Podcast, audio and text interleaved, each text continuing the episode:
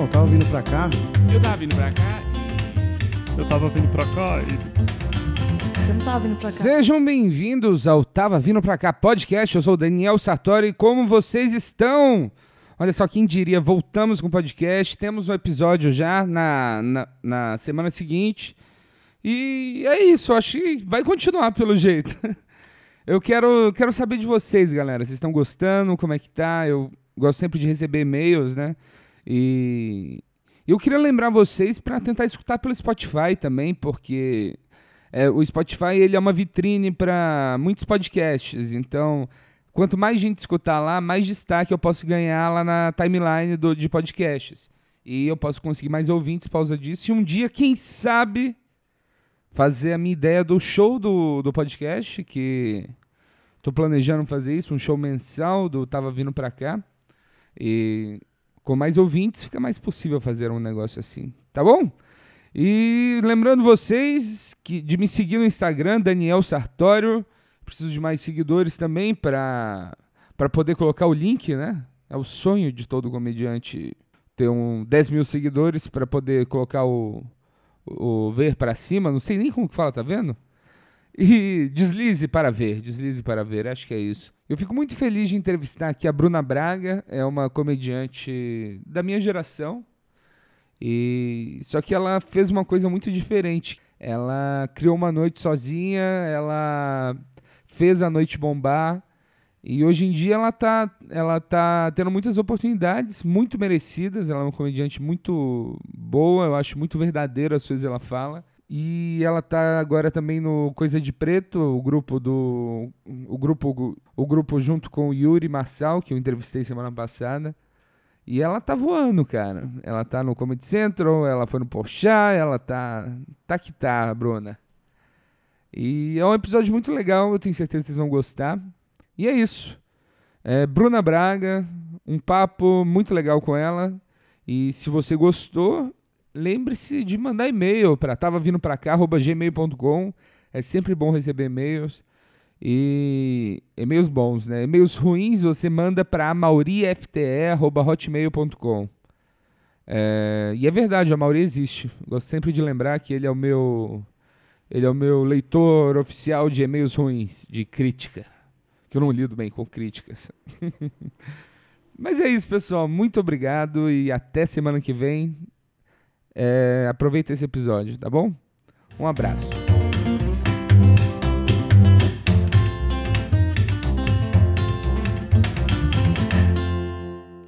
A gente se conhece desde o seu início, né? Sim. Eu lembro que você colava nos nossos shows. Acho que o primeiro show que a gente fez junto foi aquele show lá em Osasco. Foi, nossa, foi março de 2017. Março de 2017. Foi, foi quando eu voltei, porque eu comecei, parei e aí voltei nessa nesse show. Porra, do caralho.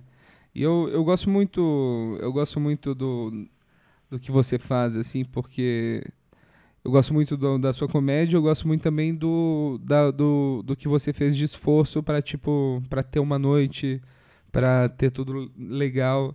E eu é até uma pergunta, até uma coisa que eu e a galera começou comigo, a gente sempre fica pensando, será que tá na hora da gente montar uma noite nossa, não sei o quê. Sim. E você montou uma noite sua e foi uma noite bem sucedida. Como que foi isso do No Calo? Eu acho que foi mais da necessidade de, de ter espaço, assim. Porque na época que eu comecei, tinham alguns shows acontecendo, mas tinham listas de espera grande, porque tinha uma galera fazendo e tinha pouca noite. É. E assim, tinham mais noites mais consagradas, mas dificilmente eles davam espaço se não fosse por indicação, né? Porque tinha muita gente pedindo, então eu entendo o, o critério. E aí eu comecei por conta da necessidade do espaço. É, eu tinha, acho que já uns sete meses de, de. uns sete meses de comédia ativos, assim. E como tinha aquela noite no Ronda Hall, do Escola da Comédia, em que eu cuidava da parte de levar a galera, de divulgar e tudo mais, eu tirei isso de experiência para tentar levar é, galera pro meu show. Assim, eu pensei, putz, se eu tô conseguindo trazer pra cá, eu consigo levar pro meu show também. E aí eu decidi montar a noite mais por, pela necessidade mesmo de, de ter um espaço para eu testar material, para eu fazer sem a pressão de tipo, ai, se eu errar, não vão me chamar mais e tudo mais. É, isso é muito bom, né? E o início, o início como é que foi? O início do Nocalo lá no Presidenta? Foi difícil ou já tinha uma galera que que estava acompanhando e que colava para assistir? Gente, assim eu falo sempre de gente de verdade, né? Que não é comediante. Sim. Putz, o começo, não recomendo, inclusive, mas eu comecei muito na loucura. Porque eu tinha pouco tempo de comédia, eu não tinha experiência com produção, a não ser, tipo, a do Honda, assim, mas ajudando na parte do- da, da noite ali, nossa, do Escola da Comédia, não era na produção do Honda Hall, era na produção do Escola da Comédia. E aí eu montei a noite, assim, no, no susto, cara, zero grana. Eu, eu montei, eu lembro que eu chamei convidado pagando do bolso, o bar inaugurou junto com a noite. Hum, Quando, legal. quando eu inaugurei a no- a noite, o bar não tinha o avará ainda de funcionamento. E aí. é, é, então o bar não tinha público. Eu não tinha público, porque, né, ninguém me conhecia até hoje, acho que ninguém me conhece ainda. Mas não tinha público. E foi muito uma coisa de divulgar e tentar levar as pessoas que eu conhecia, as pessoas que tinham interesse em stand-up de, de outros shows que me assistiram, e fazer essa galera levar a galera. Então eu lembro que a primeira noite deu, tipo, acho que umas 50 pessoas. E, e sendo 40 pessoas de público espontâneo, assim, de amigos que levaram amigos. Eu lembro que eu convidei uma youtuber que eu gostava muito, que ela odiava, inclusive, comédia, mas ela foi por dó, talvez, levou uma galera. E, e o começo foi assim, foi tipo. É, é jogar com o que tem, sabe? Fazer muito com o pouco que se tem. Isso é um negócio que é muito real, assim, né? Do... Tem uma galera que odeia stand-up, mas gostaria de assistir um show. Sim. Eu acho que a maioria das pessoas que eu, pelo menos que eu ouvi dizer, que não gostavam de stand-up, elas nunca de fato tinham ido assistir um show. Sim. O preconceito era de, de, sei lá, de coisas que elas imaginavam por conta de alguma coisa que elas viram em algum momento da vida. Mas dificilmente as pessoas que falaram pra mim, eu odeio stand-up, elas foram assistir um show. É. E, e é engraçado isso, que eu, eu, eu acho que stand-up é muito como, tipo, a música. Todo mundo gosta de música. Sim, É, e você gosta de ouvir uma história engraçada de um amigo seu contando uma Sim. história engraçada, você vai gostar do stand-up. sim. Só que esse preconceito foi gerado também por causa de muita piada que, numa época que os comediantes fizeram, de piadas Sim. machistas e não sei o quê. E, mas é interessante ver, ver essa. A minha turma, assim, a galera que costuma assistir os meus shows também é uma galera que é bem. Sim. Jamais iria no stand-up, vai por minha causa e acaba gostando. Sim. Eu acho que tem, um, tem uma galera também que. É, é, eles não entenderam ainda que, como em qualquer área, tem, tem diversas pessoas e diversas vertentes e tudo mais. Então, acho que, sei lá, ver uma pessoa que fez um material que ela não gostou, que ela achou ofensivo, sei lá. E aí acha que todo mundo é assim. Mas é igual música, tipo, tem o rock, tem o pop, tem o samba. E às vezes, sei lá, um cara no sertanejo fala sobre pegação e o outro fala sobre dor de corno. Tem, tem, di- tem disso também no stand-up, né? Tem a galera que vai falar de pegação, tem a galera que vai falar de problema, tem a galera que vai falar de, de, de sobre ele mesmo, tem a galera que vai fazer piada de humor negro, sobre outras coisas, enfim. Acho que é um. É um é uma crença limitante. A pessoa ela acredita que, que não pode passar daquilo e aí ela acaba não consumindo por, por, não, por não conhecer. É um preconceito, eu acho. Sim, com certeza. E nessa questão de produção, de ter sua própria noite, o que, que você aprendeu nesse. Foi quanto tempo um calo? Olha, a gente ia fazer No no, calo. Chamei um calo. É, um calo. o Nocalo vai fazer. Ia fazer um ano. Vai fazer, né? Porque não só mudei de lugar. Vai fazer um ano em novembro. Então, foi. É, nesse um ano, putz, o que eu aprendi foi. Público não caminha até o seu stand-up. É, porque você é foda, porque você é importante. Eu acho que na, na arte em geral, as pessoas se dão uma importância que elas não têm. Eu acho que você tem que entender que você tem que fazer um bom trabalho, você tem que entender que você cumpre um papel, que você cumpre uma função dentro do que você prometeu fazer. Mas, cara, as pessoas elas não estão nem aí. Tipo, se eu parar de fazer stand-up amanhã, o mundo vai continuar sendo mundo, sabe? Então, é, é, as pessoas precisam entender, e eu entendi isso eh, na, na parte de produção, que as pessoas elas não vão caminhar até o bar porque eu postei um flyer no meu Instagram e eu estou muito bonita neste flyer. Não, as pessoas estão cagando pro meu flyer, estão cagando pra mim, elas estão cagando pra tudo. O que as pessoas querem é motivos pra ir assistir.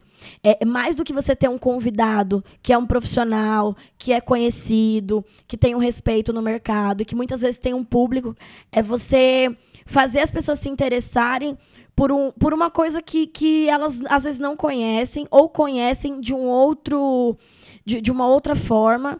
É, é fazer as pessoas é, entenderem que elas estão comprando alguma coisa que elas ainda não viram É. mesmo que seja um show de stand-up, elas querem ver, sei lá, diversidade de, de estilo, de texto, de pessoas até, até para se sentirem representadas e tirarem essa coisa do, ah, é porque stand-up só fala disso, só fala daquilo.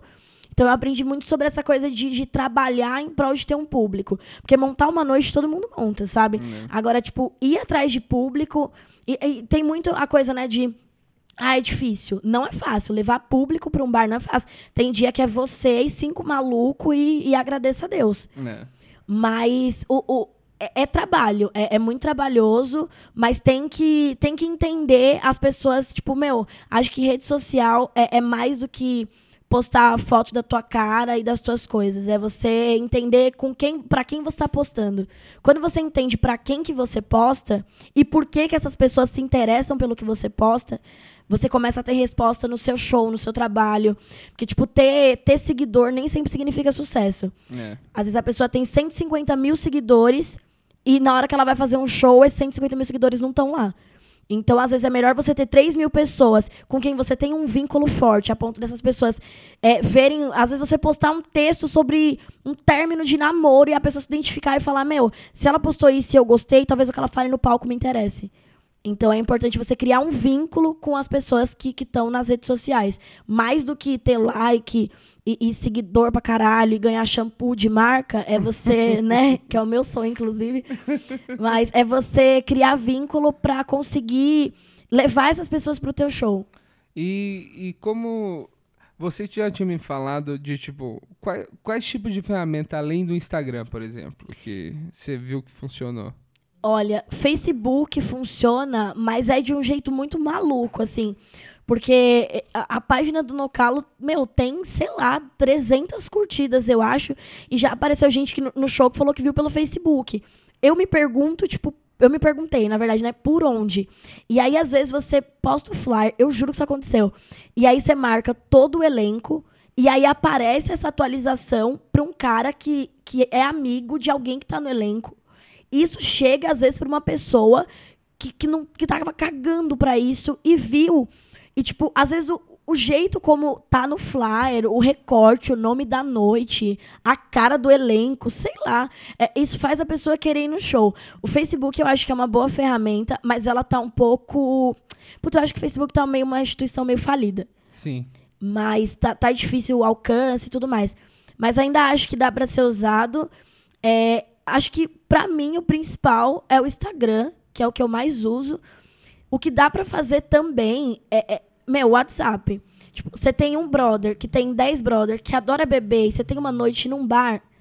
Meu, diz- dá um VIP pra metade e, e fala pra, pra outra metade que você vai fazer uma promoção. Faz essa galera aí. Faz essa galera entender que, que vai ser legal, que vai ser bom. E essa galera vai voltar.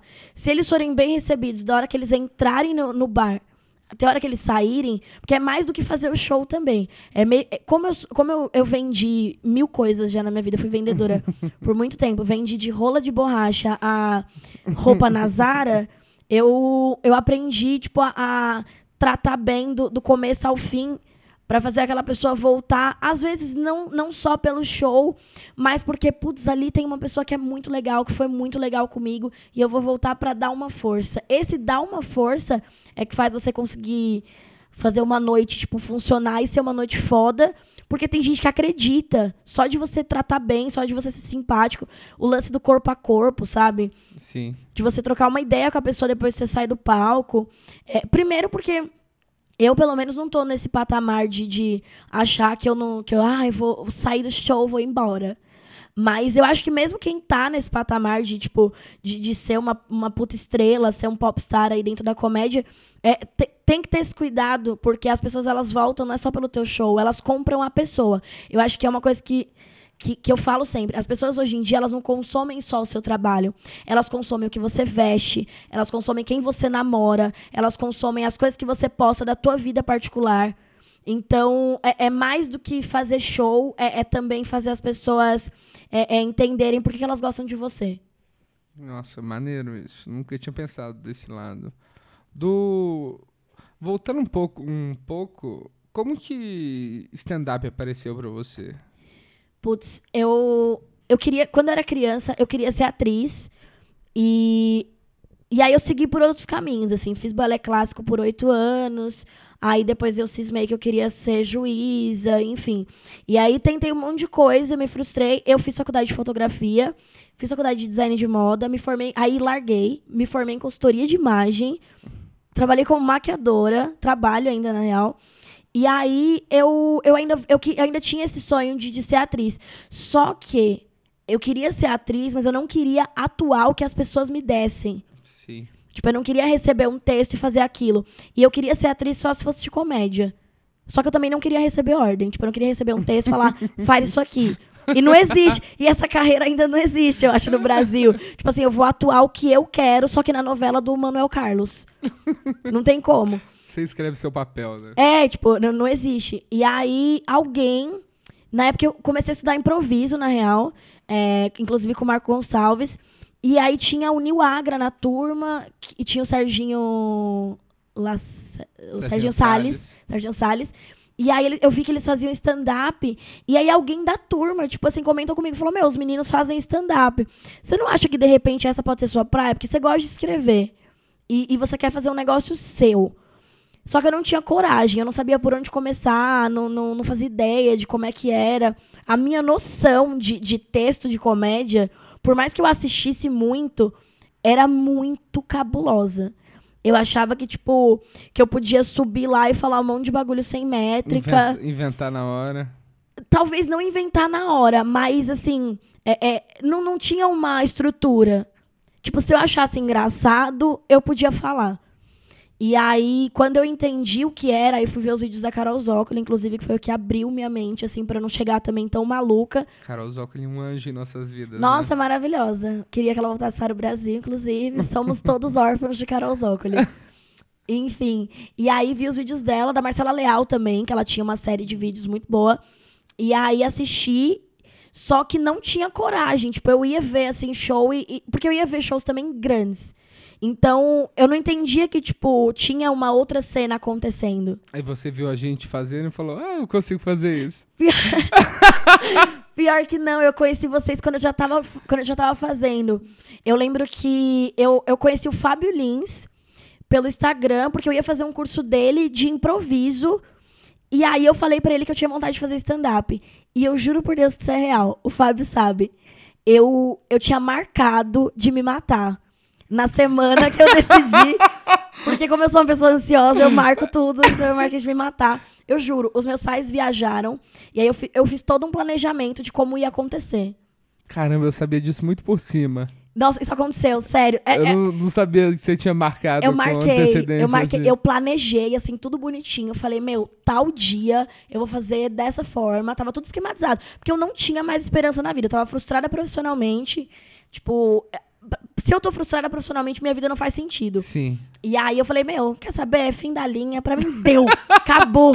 E quantos anos você tinha? Porra, eu tinha. Foi. a- isso há do- vai fazer dois anos.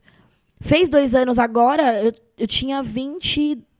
Ai, meu Deus, 22. Nossa, 22 já desistindo da vida. Eu tava prestes a completar 23 e eu falei, meu, quer saber? Não vou nem esperar meu aniversário. Foda-se, vamos agora. Aí marquei o barro, falei, vai dar tudo certo. Aí o Fábio me mandou uma mensagem: Meu, eu vou ter um curso de stand-up que começa tal dia. Ah, eu não posso, eu tenho um compromisso. Aí, Aí eu pensei assim, meu, eu vou dar, eu vou dar uma chance pra mim. Eu vou dar uma chance pra mim. Porque eu acho que, de repente, pode ser legal. E aí eu não me matei porque eu marquei de ir no curso. Na verdade, foi assim. Eu ainda tava com o plano de me matar.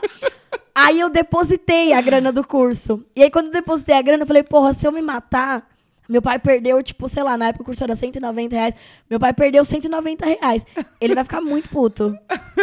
Perdeu a filha e 190 reais, tipo, é, é de, pro meu pai isso é demais. Aí, aí, eu, aí eu desencanei, assim, depois que eu depositei, eu desencanei. E aí eu fui no curso, mas assim, podia ter sido uma puta cagada. Porque eu podia ter, tipo, sei lá, escrito o meu primeiro texto, o Fábio ter olhado e falado, meu, você é muito ruim. E aí eu falar, cara, a única coisa que eu queria não rolou. Eu poderia ter me matado e a culpa toda ia ser do Fábio Lins agora. Mas graças a Deus, meu primeiro texto é, é, foi, foi, foi legalzinho, assim. E aí o Fábio falou, meu, é, você foi uma surpresa, porque apareceu aqui maluca, querendo morrer e tá saindo com texto. Então a gente já garantiu alguma coisa aí. E foi muito legal, né? Esse espaço. Sim. Eu me arrependo de não ter feito esse curso junto com vocês nessa época. Nossa, do... foi muito bom. Que tinha o Honda também, vocês tiveram, tiveram bastante oportunidade sim, de. Sim. O curso foi. Acho que.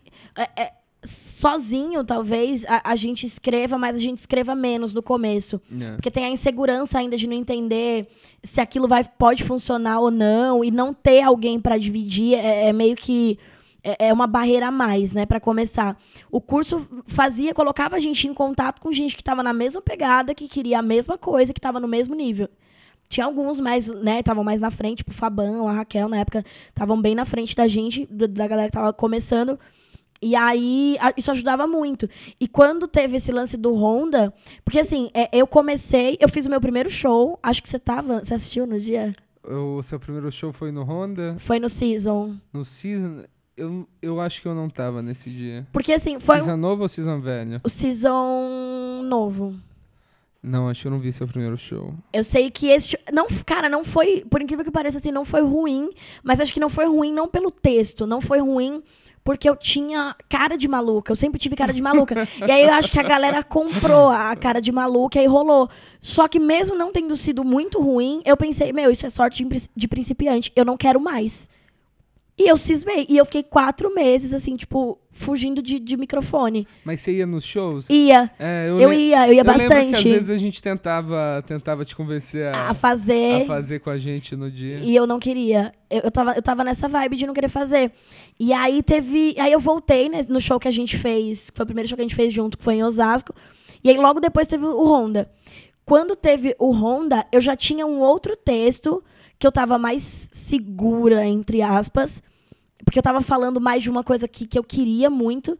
E aí foi uma puta oportunidade, assim, porque foi quando a galera da cena, pelo menos da cena de, de, do nível que eu tava, assim, me conheceu. Porque até pra eu fazer show era difícil, porque a galera falava, meu, quem que é essa menina? Conheceu e te aceitou também, né? Sim, sim. Acho que, que nesse show, acho que o Honda, pra mim, assim, foi foi, foi, quando eu provei que eu queria fazer. Foi quando eu provei de, tipo, olha, isso aqui não é fogo de palha, eu não tô aqui pra, pra caçar boy. Desmarquei compromissos. Desmarquei compromissos, desmarquei a minha própria morte, entendeu? Pra estar tá aqui. E foi, acho que foi a época que eu mostrei, tipo, meu, é, é, eu tô na pegada, sabe? Eu quero fazer. Se, se é bom ou ruim, eu não sei. Mas eu vou fazer. E eu, eu, tô, eu tô tentando. Acho que foi a época que abriu portas, assim, pra mim. E foi uma, nossa, foi uma puta escola, assim, realmente. A escola da comédia foi uma puta escola. e você sente que a comédia te mudou, te melhorou, assim? Nossa, demais, assim. Acho que eu, eu, eu saí de, de, uma, de um lugar que eu tava muito sombrio, assim, muito estranho. Eu, eu tive, eu tenho, né, ainda depressão, síndrome do pânico, transtorno de ansiedade, enfim. E, e tudo isso junto Chega uma hora que, que se você não, não, não, não tá feliz com alguma coisa na sua vida, você perde totalmente o controle. É. E em 2016, que foi quando eu comecei o curso, eu, eu, tava, eu tinha perdido totalmente o controle. Eu cheguei a ficar. Eu, eu saí do trampo e fiquei seis meses sem sair de casa. Eita. Tipo, pra não dizer que eu não saí, eu saí, tipo, sei lá, é, é, nesses seis meses umas três vezes. Mas assim, tinha que sair com alguém e alguém me levar, alguém me buscar, alguém tá comigo o tempo inteiro. E eu não tava feliz de estar tá, de tá nos lugares com as pessoas. Eu não queria ver meus amigos, eu não queria ver ninguém. Tipo, eu queria ficar sozinha, isolada e queria concretizar meu plano que Fabio Lins estragou. Era só isso que eu queria. E aí, tipo, e eu tinha medo de falar com as pessoas. eu sempre trabalhei com venda, eu sempre fui desenrolada, eu sempre fui comunicativa. E aí parece que em um ano, assim, a, as coisas se apagaram de mim. Tipo, eu me apaguei, na real. E aí eu, eu não falava com as pessoas, eu não conseguia conversar. É, eu só me meti em relacionamento, tipo, com os caras malucos. Não que isso tenha mudado, mas. isso não mudou. Mas era pior, assim. E eu me metia com os caras malucos e, e, e só fazia cagada.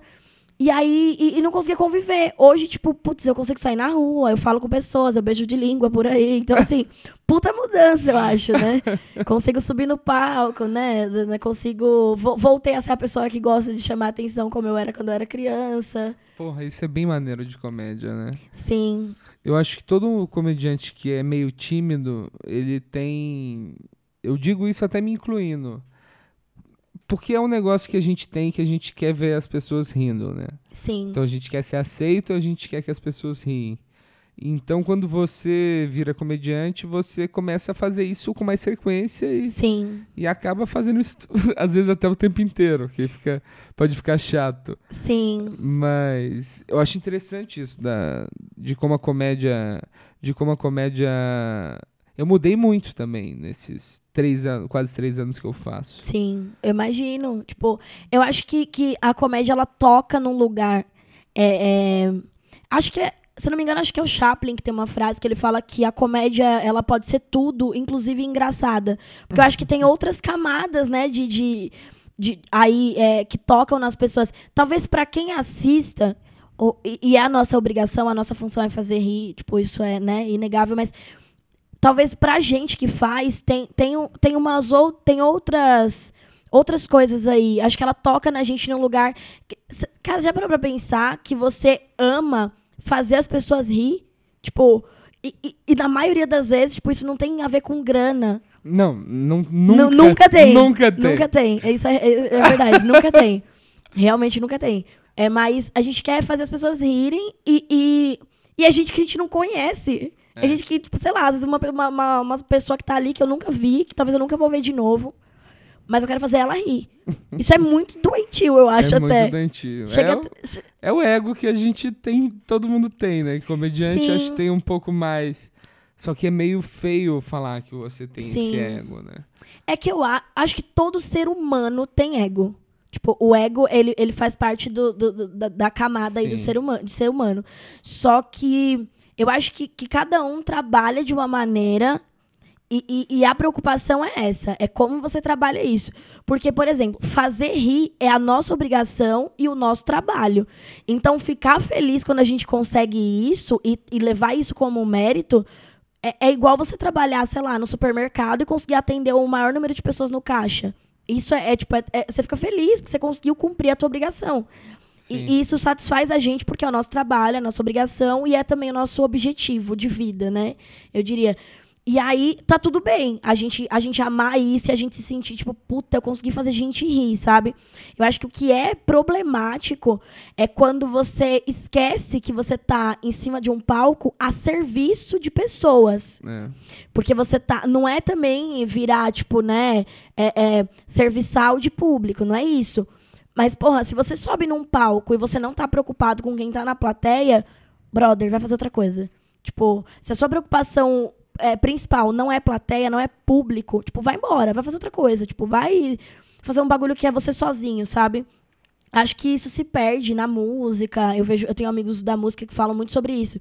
tipo, quando a pessoa perde o propósito. É. Quando perde o propósito, é, é, complicado. Aí o ego vai parar na, no, nos lugares assim que não precisavam. É, isso em músico a gente vê muito, né? Nossa, Do... total, total. Acho que, que porque o músico consegue continuar gravando CD mesmo quando a carreira acabou. Sim. E o comediante, quando a carreira acabou, ele não tem mais show pra fazer, né? Exato. Só que eu acho que o músico também, ele, ele enfrenta uma outra coisa, que é, se, se, o, se o rolê dele ali acaba, ele consegue gravar as paradas dele e jogar na internet? Consegue. Só que ele não consegue ter a proximidade com o público que o comediante tem. Porque às vezes a gente sobe no palco com história nossa. Tipo... É e mesmo quando não é nossa, é a nossa verdade. Então a gente tá, tipo. A gente, é como se a gente se jogasse no colo do público sem roupa. Você, você entende? A gente, tá, a gente tá exposto num nível e a gente tá pedindo a, a aprovação, a gente tá pedindo, por favor. Implorando. Implorando. Nossa, isso é demais, assim. Então, acho que é é normal, às vezes, a gente é, se perder né, nessa questão de tipo, ai, eu estou fazendo pro público, mas tem a questão também, eu quero me agradar e eu quero agradar, às vezes, os outros comediantes. Mas, assim, a, a, função principal é agrade o público. Se o público gostar de você, ele vai bater na porta, vai bater no show do outro comediante e perguntar por que, que você não tá lá. É, isso é verdade. E eu, a gente teve uma conversa um, um, uns dias atrás, depois de um show que a gente fez, que foi um show que tinha muito pouca gente no público. Sim. E. Tinham quatro pessoas. Vamos deixar em aberto que tinham quatro pessoas.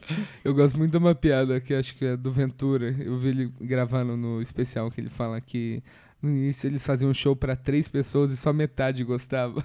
Isso... acho que aquele dia a gente tava nessa situação. E eu, per... e eu perdi metade do público em algum momento ainda, né? Muito, muito triste. Não, não, mas você me falou um negócio que eu achei interessante. Que você falou que, tipo que você viu que tinha muito menos das quatro pessoas. É, é, é tinha uma mulher. Mas vamos, vamos mas vamos eh, é, juntar os comediantes lá, que sim. nem todo, conheci, todo mundo conhecia a gente também. Mas, tipo, tinha muito menos mulher do que homem. Sim. E isso é uma preocupação que você tem antes do show pela sua aceitação na plateia. Sim. Isso é muito doido que, tipo, eu como homem fazendo, não é algo que eu, num, eu nunca, nunca falei assim, ó ah, hoje tem mais homem que mulher, hoje eu vou me dar bem. Isso nunca é algo que influencia pra gente. Por que, que você acha que, além de ser por causa do machismo, que isso influencia no, na, pra uma comediante mulher? Ó, oh, sendo bem sincera, eu acho que é uma questão de, de. Tem o lance da identificação, porque para uma mulher entender o que um cara faz. Acho que a mulher é, é ela naturalmente é mais compreensiva do que o homem. Tanto que quando tem um homem na, no, no, palco falando, às vezes, de masturbação masculina, eu dou risada, tipo, mesmo que não seja a minha realidade, porque eu imagino, eu compreendo, eu uso empatia. E às vezes o cara, ele não consegue, ele tem mais dificuldade de ter empatia com questões femininas. O machismo existe, inclusive, pela falta de empatia, né? Do, Sim, do, do, cara e tal. E, mas o que eu acho que é a questão da identificação, que aí, tipo, puta, eu tenho um texto que, que eu falo sobre os meus transtornos e, e, e, como eles me afetaram durante uma relação sexual. Então, assim, um cara, ele, ele não vai entender pelo, pela minha ótica. Não é identificação para ele. Sim, não, e... e... Na, na verdade, não é, não é identificação para quase ninguém, né? Nossa, sim, sim. Imaginei agora. não, é, é, difícil, porque eu acho que dificilmente eu vou achar uma outra pessoa tão tantã na plateia. Cara, Nossa, eu sou igualzinha essa menina, já passei por isso. Mas, assim, rola uma empatia maior quando tem mulheres, assim. Eu, eu não faço comédia pensando em, em, Eu vou fazer texto para mulheres, eu vou fazer texto para homens. Eu faço o que eu acredito. Só que eu sinto que a, a o, as mulheres, elas me compram mais por rolar uma empatia, por rolar uma coisa de, de se identificar em alguma questão e tal. E os caras não. E outra coisa que acontece é porque, historicamente, há a lenda da mulher vaidosa, de que a mulher tem que ser. É, a mulher ela não pode ser. Durante muito tempo, o cara tinha que ser engraçado. Tipo, é. sei lá, na época da minha avó, a minha avó ela tinha que ser bonita, ela tinha que ser elegante. Prendada. Prendada, ela tinha que ter dotes culinários. Hoje em dia, tipo, a gente tá. Cursos de boas maneiras, né? É, exatamente. Que é tudo, tipo, que o, o, que a minha geração tá cagando para isso. Então, assim, é, às vezes o cara, ele tá com a cabeça de, desse pensamento ainda, porque é enraizado, é muito difícil tirar isso, mesmo que o tempo tenha passado. E, e aí, o que acontece é que o cara, às vezes, ele vê e ele, e ele tem esse mito ainda da mulher vaidosa.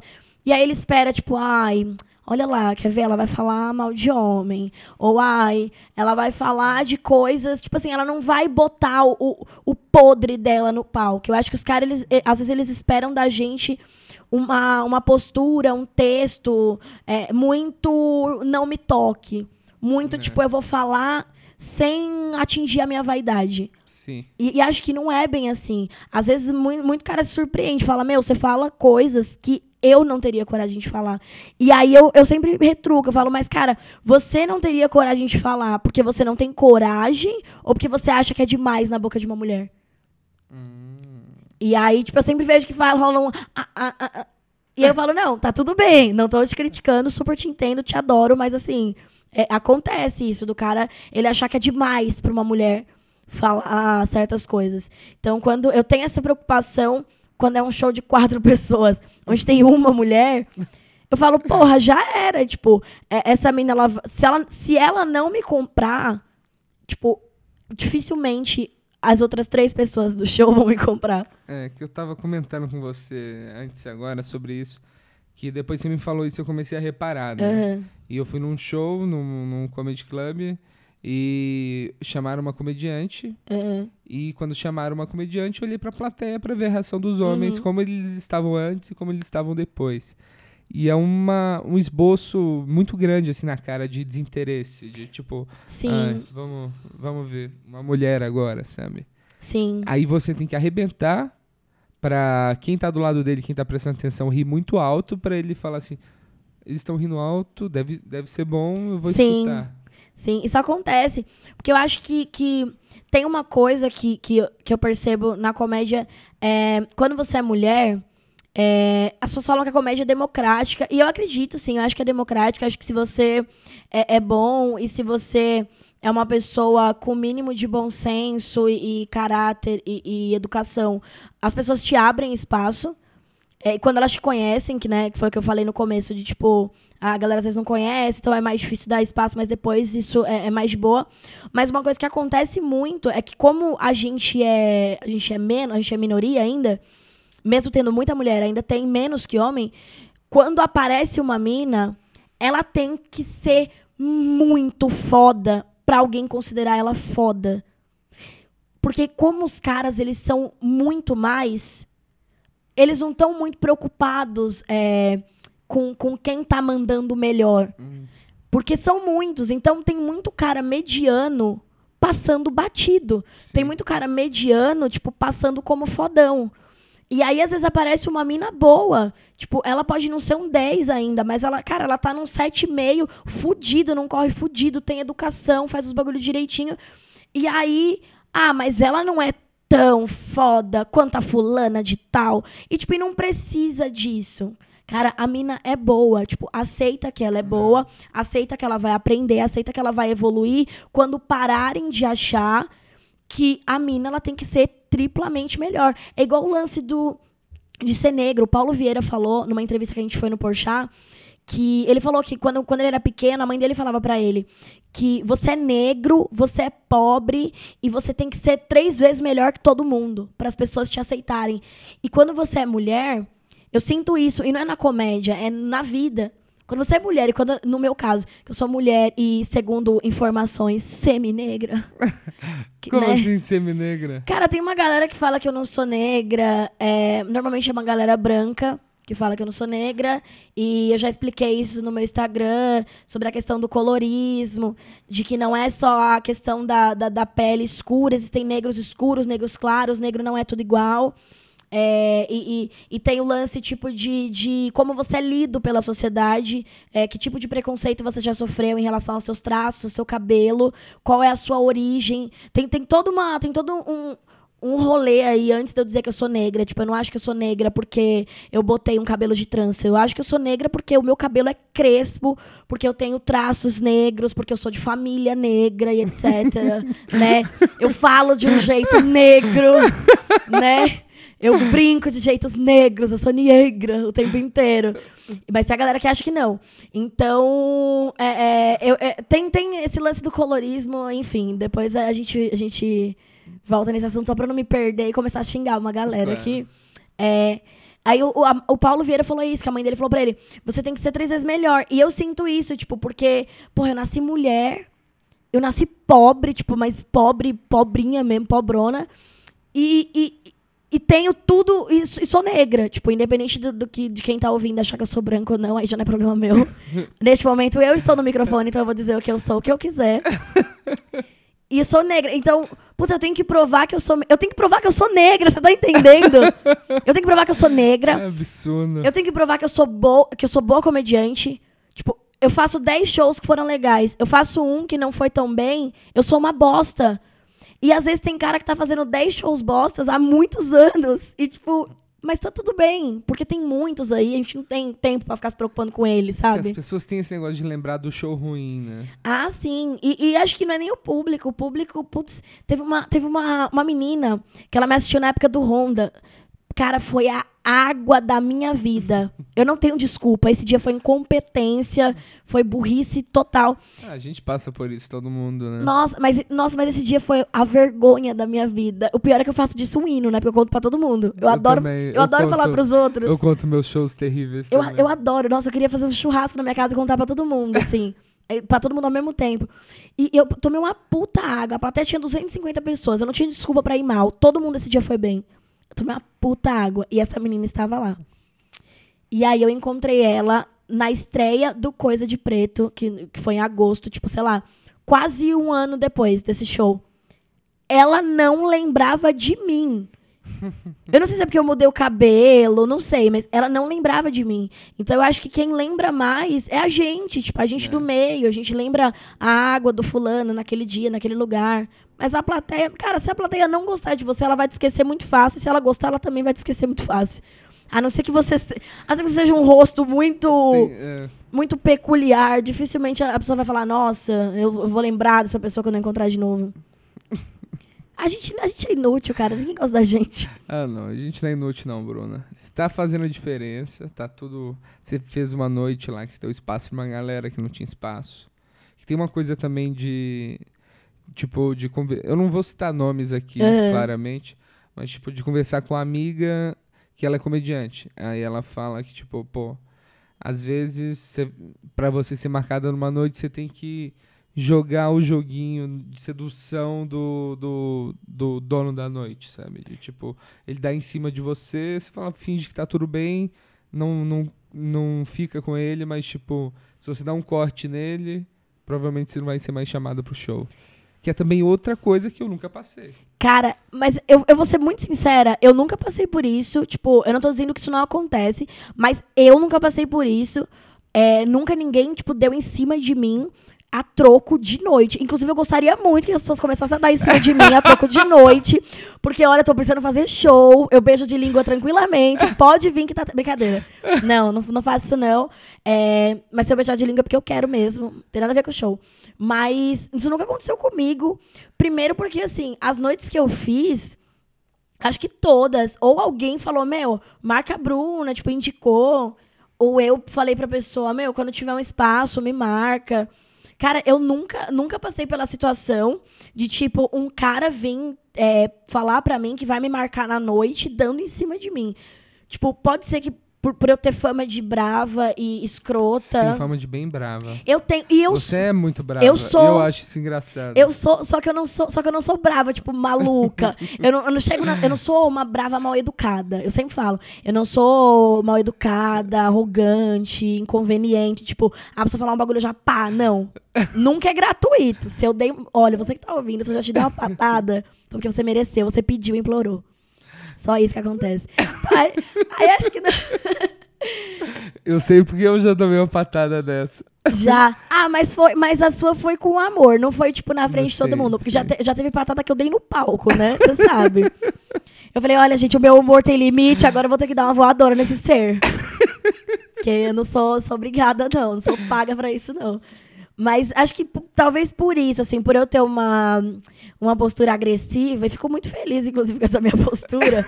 ela me traz muito bene- muitos benefícios. É, nunca aconteceu, não. Tipo, de gente dar em cima, tipo, tudo bem. E, e, né, a gente tá. é, somos homens e mulheres e pessoas que, que se interessam, às vezes, pelas outras. Mas a troco de show, tipo assim, putz, eu, eu ter que. E se Que acontecesse. show que vale a pena isso, né? Cara, se, acho que se for um show em outro país, eu ainda ia. Eu ia, mas depois eu ia fazer testão no Facebook. Falar, gente, porque fulano de tal é um pau no cu e fez isso. Não, brincadeira. Se acontecesse comigo, sinceramente, eu não faria, porque eu não. Cara, não. não não tem sentido pra mim ser chamada e fazer um show e aceitar fazer um show porque o cara quer me pegar. Ou você me chama porque você me acha boa, ou você me chama porque você me acha uma bosta e quer que eu melhore. Ponto. Porque se você me chamar porque você quer me pegar, meu amigo, você. Nossa, eu, eu, eu vou dar um escândalo. Tipo, eu vou ser muito filha da puta com a pessoa. O... Eu acho muito engraçada a raiva assim no palco. Eu acho. Sim. Como, como, como, como forma de comédia, eu acho muito bom. Eu acho muito legal que você aborda muito gente, eu sempre cito que o meu texto, o primeiro texto que eu vi seu que eu adorei foi o que você é trambiqueira. Sim. Que a trambiqueira é uma palavra muito engraçada já Sim. também, né? E é muito verdadeiro, né? Eu ser trambiqueiro, não é mentira. E você toca sempre nesses assuntos, né? Do, assuntos bem pessoais e desde o início. Você acha que isso foi uma influência de tipo de estar escrevendo num, junto com um curso, com o tipo de proposta que estavam puxando? Porque as, a maioria das pessoas começa escrevendo de coisas mais, mais mundanas mesmo, sim, né? sim. É que eu acho que o curso tem, tem a, a- a- essa influência. Só que depois eu vi que era o caminho que eu gostava, porque pra mim é, é, é mais fácil falar de, de mim, porque é, sou eu, tipo, vivendo aquela coisa. E eu sempre acho que eu estou passando por coisas que ninguém passa. eu te- Às vezes realmente isso acontece. Tem coisa que eu acho que não acontece na vida de mais ninguém. Mas eu acho que, que eu passo por coisas muito estranhas e muito sequenciais. Tipo, a merda, quando ela vem na minha vida, ela não vem, não vem uma. É uma avalanche. Eu penso. E, e eu sou uma pessoa que eu tenho dificuldade. Agora eu tô bem, bem melhor, assim, mas. Inclusive por causa da comédia. Por amigos da comédia, eu melhorei muito, assim. Que eu, eu tenho dificuldade de assumir é, é, sentimento, seja ele, tipo, bom ou ruim.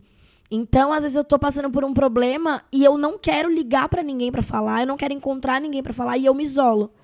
Então, às vezes eu prefiro resolver isso na minha cabeça e tentar escrever, porque eu levando pro palco, putz, pra mim já tá ótimo. Pra mim eu já tirei um peso das costas, se eu fizer gente rir com isso, então mil vezes melhor, assim. E como eu tenho essa coisa da raiva, e às vezes, tipo, puta, às vezes eu sou agressiva quando eu quero contar uma coisa fofa. o palco tá me ajudando a, a descarregar pra não ser uma pessoa muito É estressada. legal que isso ajuda no seu ponto de vista, né? Eu acho que Sim, Isso foi um ponto que você conseguiu você conseguiu fazer texto que já já era muito legal desde o início assim que é isso do ponto de vista que é a dificuldade de Sim. muita gente né de falar sobre o quê e você tem tantos problemas como você mesmo sim, disse nossa. aí cada um deles dá 10 minutos de texto Nossa, eu acho que se um dia eu, eu for longe na comédia e eu chegar a ter um solo, juro, eu quero muito tipo, que aconteça alguma coisa até lá, tipo, ganhar um prêmio, ganhar alguma coisa. Porque, cara, só vai ter desgraça. tipo, não vai ter coisa boa. E o pior é que eu tenho, eu tenho uma autoestima boa. Eu tenho uma autoestima boa a ponto de, tipo, tá tudo uma grande merda e eu tô preocupada. Tipo assim, ah, meu cabelo ficou ótimo, né? Tá- mas essa foto tá bonita, né? Então tá tudo bem, tá tudo certo. Porque se eu fosse ligar realmente pra tudo que tá acontecendo comigo, eu não só não faria comédia, como, cara, eu ia voltar até o plano que o Luiz estragou. Então, assim, o, o jeito é falar, gente, foca no meu cabelo, foca no meu look e deixa que o resto eu leve pro palco. Porque senão eu, eu, não, vou, eu não vou conseguir viver. E eu espero que as pessoas que assistem, elas tenham um pouco de esperança. Quando elas assim, pensem, não, se tá tudo. Se ela consegue fazer a gente rir com Se isso, tá tudo sair bem de casa sendo É. desse jeito com batom e tá com o cabelo bonito, tá, tá maravilhosa, tá tudo bem, a gente vai ficar bem também. Porra, que legal. E agora a gente co- começou a, falar um pouco disso do colorismo, do, Aham. do branco. E você tá agora com esse projeto junto com o Yuri, que já foi entrevistado, Sim, que é o Coisa de Preto. sim, que é uma, uma galera, nós somos em. Puta, é muita gente. é- Acho que é. Eu não quero falar merda, mas acho que é 38. Assim, são tri- de gente, tipo, do Brasil todo. Porra do caralho. É muita gente. É, é um puta projeto legal. Tem negros de todas as tonalidades, para as pessoas pararem de achar que, que, que negro é pão francês e é tudo igual. A gente não é tudo igual. Tem várias questões aí. E. e- que, eu ia falar? Ah, o lance do negócio do colorismo. Tem. eh, Cara, a gente tem que provar tudo o tempo inteiro. Eu tenho que provar que eu sou negra também. E aí, é, foi como eu falei agora há pouco, que tem a questão de. de no- nos Estados Unidos, por exemplo, eu seria lida como negra, tipo, a- muito fácil. Ia ser muito fácil pra me lerem como negra. Aqui no Brasil tem a dificuldade por conta da miscigenação, mas assim, a sociedade tenta embranquecer a cada brecha. Então, tipo, ai, mas você tem o nariz fino, você só é moreninha. Tipo, cara, não, eu ainda sou negra, mas eu sou negra clara. E aí entra a coisa do privilégio. Eu tenho privilégio por ter a pele clara. Eu tenho privilégio por estar dentro daquele padrão, entre aspas, da mulata exportação, da, da negra aceitável, entre aspas, apreciável, entre aspas. Então eu tenho esse privilégio. Só que, por exemplo, eu tenho um processo na justiça contra uma drogaria que me acusou de furto dentro da loja. Tinham. Cara, a drogaria estava lotada. Eles me acusaram de furto. E eu não roubei, e eu consegui provar isso. Então, tipo, mas qual que era a questão? Eu tava com meu cabelo natural, meu cabelo é crespo. É, para as pessoas, eu tenho cara de pobre. E qual que é a cara que o pobre tem? Quando a gente para pra pensar. Quando alguém fala assim, ai, fulano. Não me faça responder essa pergunta, Bruno. Não, mas não, não digo nem o que você acha, assim, mas não tem, não tem uma galera que fala, ai, fulano tem cara de pobre. Sim. A cara do pobre nunca é do branco europeu, nunca é do branco padrão. A cara do pobre, ela começa na minha cara, ela começa no meu cabelo, entendeu?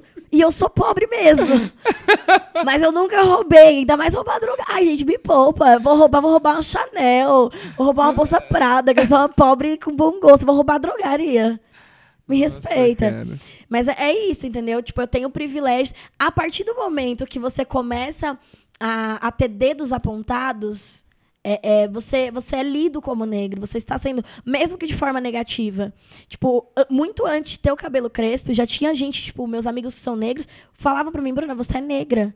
Eu mesma não acreditava. Eu falava, gente, mas a minha pele é clara. E aí a galera me explicou, e aí eu entendi o lance do colorismo. Assim, a gente tenta ser didático com a galera que não entende isso.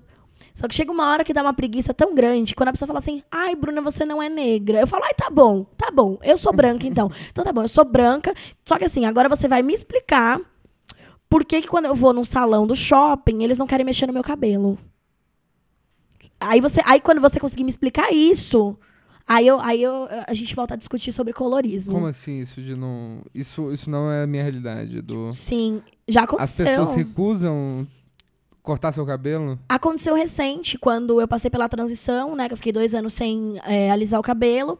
Aí eu cortei sozinha em casa. E aí fui num salão pra acertar, no salão do shopping.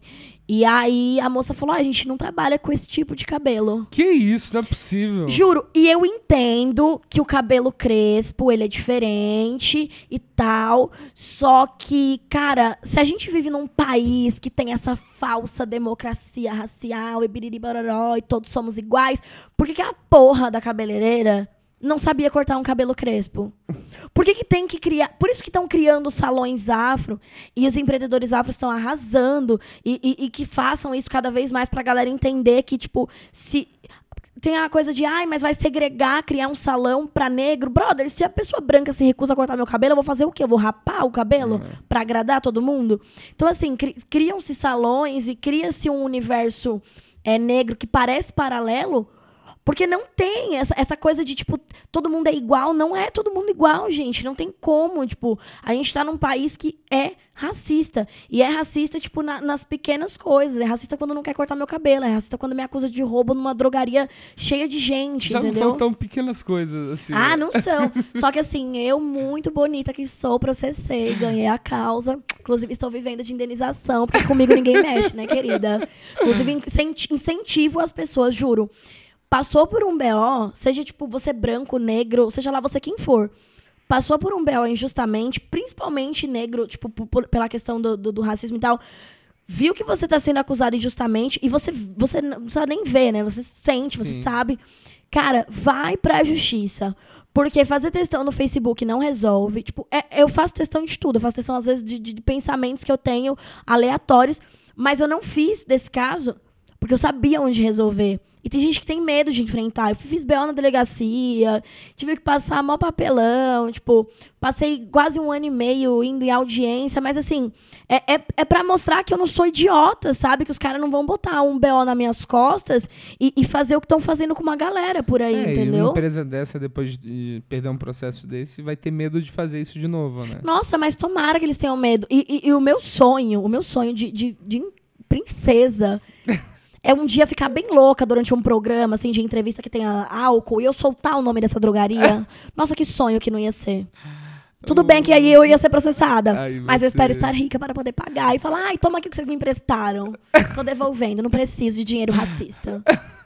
O, a Wanda Sykes tem uma piada de sobre cabelo É, que ela ela teve ela casou com uma mulher mais nova e branca sim. e ela decidiu adotar uma filha branca. E as pessoas falaram, porra, Wanda, de do tempo inteiro que você você militou, você tá tendo uma filha branca agora? Ela falou, "Vocês- vocês- gente, vocês têm que entender que eu sou bem mais velha do que a minha namorada, do que a minha esposa.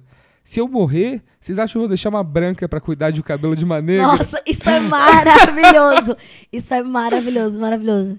E é real, realmente. Branco não sabe cuidar do nosso cabelo. Cara, ela- aí ela fala assim, tipo, ah, eu vejo umas crianças assim que eu, eu fico preocupado. Falo pra mãe, leva no, no Bronx lá, só tira ela do carro, põe ela pra fora do carro que alguém vai cuidar.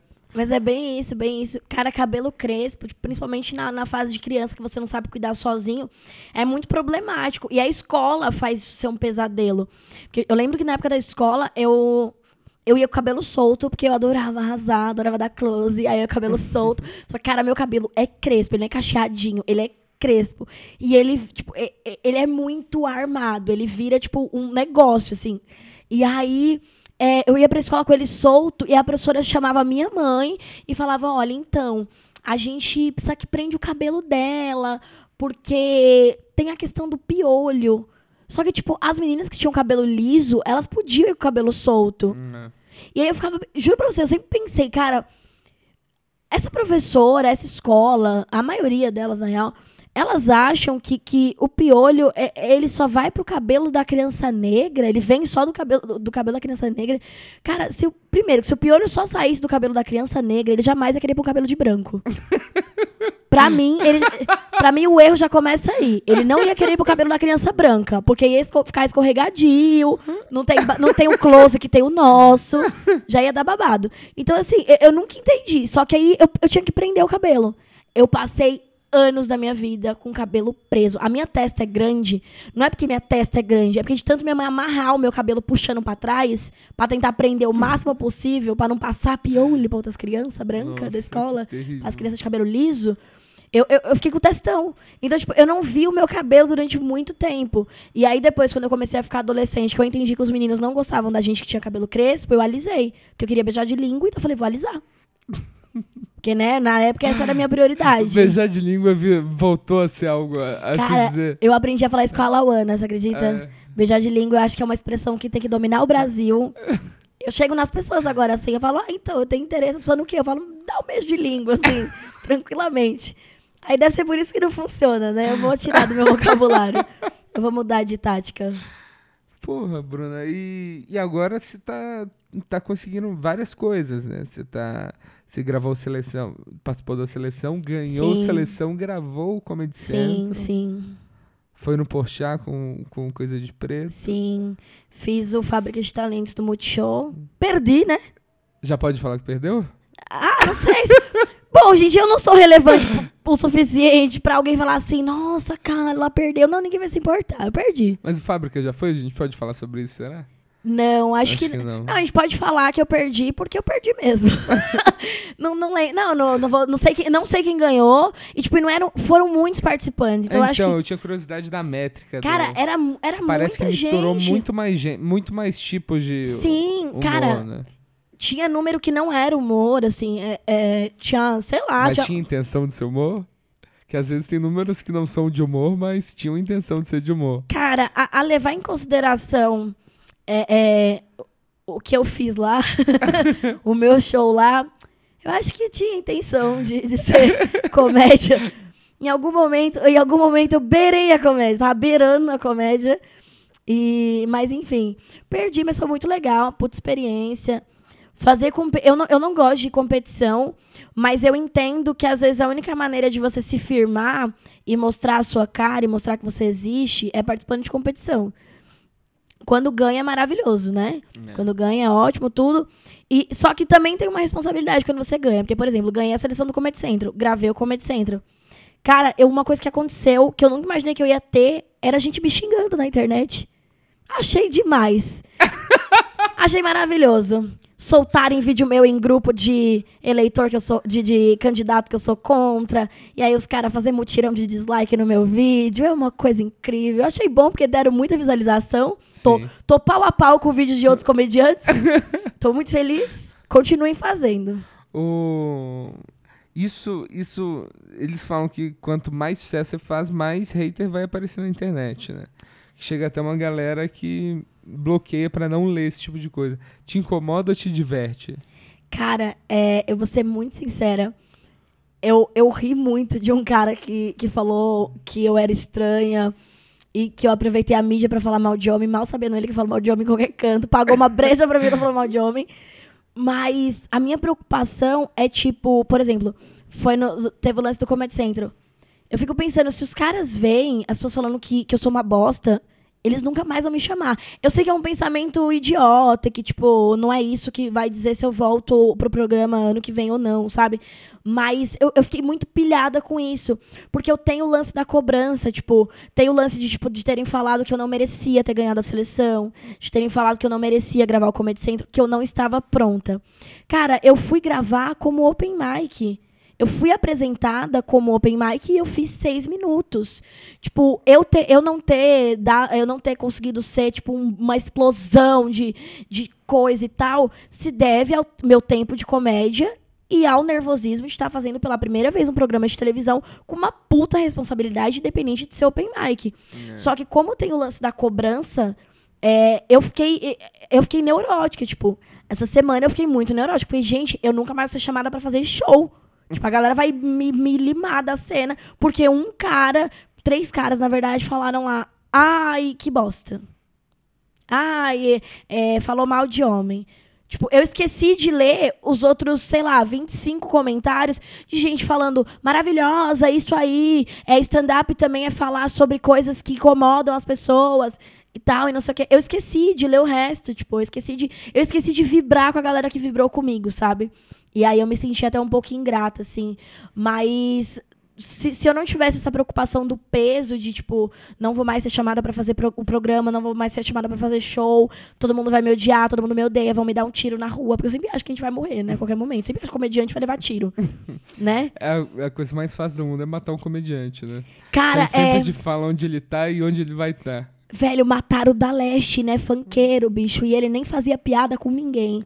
Agora, imagina a gente. Eu fico pensando, às vezes, será que um dia, tipo, por eu falar de homem, algum cara com quem eu já me relacionei que é maluco, todos praticamente, mas um que for um pouquinho mais, vai me dar um tiro no palco?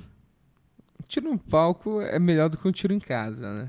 Tiro no Cara- palco, pelo menos você morre Morro como heroína. heroína. Nossa, mas aí vai todo mundo falar que eu tinha um punch enorme. É, hoje, Que eu era incrível. hoje a gente tava no. A gente tentou um projeto hoje lá do É. Risada na Rua, na Paulista. Só que a gente deu azar de estar no dia do Bolsonaro lá. Cara, Aí tem o. Aí eu tentei empurrar o Pedro embaixo de um trio elétrico do Bolsonaro. se o trio elétrico morresse. Se o trio elétrico morresse. Olha, Pedro Lemos, por favor, você acabou de ser ofendido aqui. Não fui eu, não saiu da minha boca. que se o trio elétrico tivesse matado ele, ele viraria um herói. E um trio elétrico do Bolsonaro matou um comediante. Então nossa Sim. classe ia ser esquecida um tempo e exaltada também. Só que o Pedro foi Lemos, difícil ele, o Pedro ele, ele, Lemos. ele é branco e ele é hétero e ele tem uma cara de classe média, né? Ele é, né? Não sei, eu não sei a condição financeira do Pedro Lemos, mas Vamos revirar o quarto dele, ver, vamos, ele tem, tem umas camisas muito bonitas, Tem umas então... camisas. Então ele tem, ele tem um gosto legal, pode ser que ele seja classe média. Ele, ele ia morrer como um herói, mas assim, um herói, um herói qualquer, né? É. Agora, mata uma pessoa como eu num trio do Bolsonaro pra você ver o bafão que não ia dar. Nossa, os comediantes iam ganhar uma praça em São Paulo. Praça Bruna Braga. Porque, nossa, gente, imagina que maravilhoso. Só que tinha- eu queria um busto, assim, um busto meu com, com minhas tranças. Tinha que ter as tranças, tinha que ter tudo meu, tinha que estar com batom top, tinha que estar bem bonitinho. Mas, gente, ia ser maravilhoso. Ah, tá registrado aqui, caso você seja atropelada Ai, gente, não, por, um- favor, gente, pelo amor de por Deus. um- Não quero, ó, eh, eu já, tentei, eu já quis me matar já, mas mudei de ideia, estou muito feliz. Está bem, está feliz. Né, quero, quero fazer coisas ano que vem ainda, inclusive programas que participei esse ano. Se alguém estiver escutando, me chama de novo. Prometo ser melhor agora. Aquelas que já faz o jabá. E é isso, né? Não me matem. Boa. Muito obrigado, Bruna. Acho que temos um belo episódio aqui. Falei horrores. Falou horrores. Eu falei menos, mas estava es- escutando. Foi ótimo. o Gente, episódio. foi a primeira vez que o Sartório sumiu do podcast dele. Não, não. Já teve. Teve gente que falou bem mais, assim. Sério, gente do céu. É, o Pedro Lemos. Não queria, eu até saí uma hora assim. Não... Eu tava, ah, porque eu sou de Curitiba. Eu Falei, Pedro, ninguém se importa com Curitiba. Ninguém se importa com você, com a tua existência de onde você veio. Porra, mas do caralho. Muito obrigado, Bruna. Eu que agradeço, espero não ter é, ofuscado as perguntas que você tinha. Não, foi um ótimo episódio. E Instagram? É Bruna Braga XX. E é isso. Show, show já tem data pra voltar? É, cara, não tem, não tem data pra voltar, mas o Coisa de Preto tá acontecendo semanalmente aos sábados no Teatro dos Arcos. É, acredito que até dezembro, até o teatro falar, gente, por favor, saia. É, então, eu não sei a data que eu tô, mas eu sempre vou tentar estar por lá. E, e, enfim, vão ver os meninos também que são maravilhosos. Vai vir uma galera de fora de São Paulo, tá vindo já, né? E é isso. E, e é meu Instagram, Bruna Braga XX. Deem like nas fotos, porque é muito importante dar close pra gente fazer uma amizade pra vocês irem no show. Do caralho. Muito obrigado, pessoal, e até semana que vem. Então, tava vindo pra cá, Eu tava vindo pra cá. Eu tava vindo pra cá e Eu não tava vindo pra cá.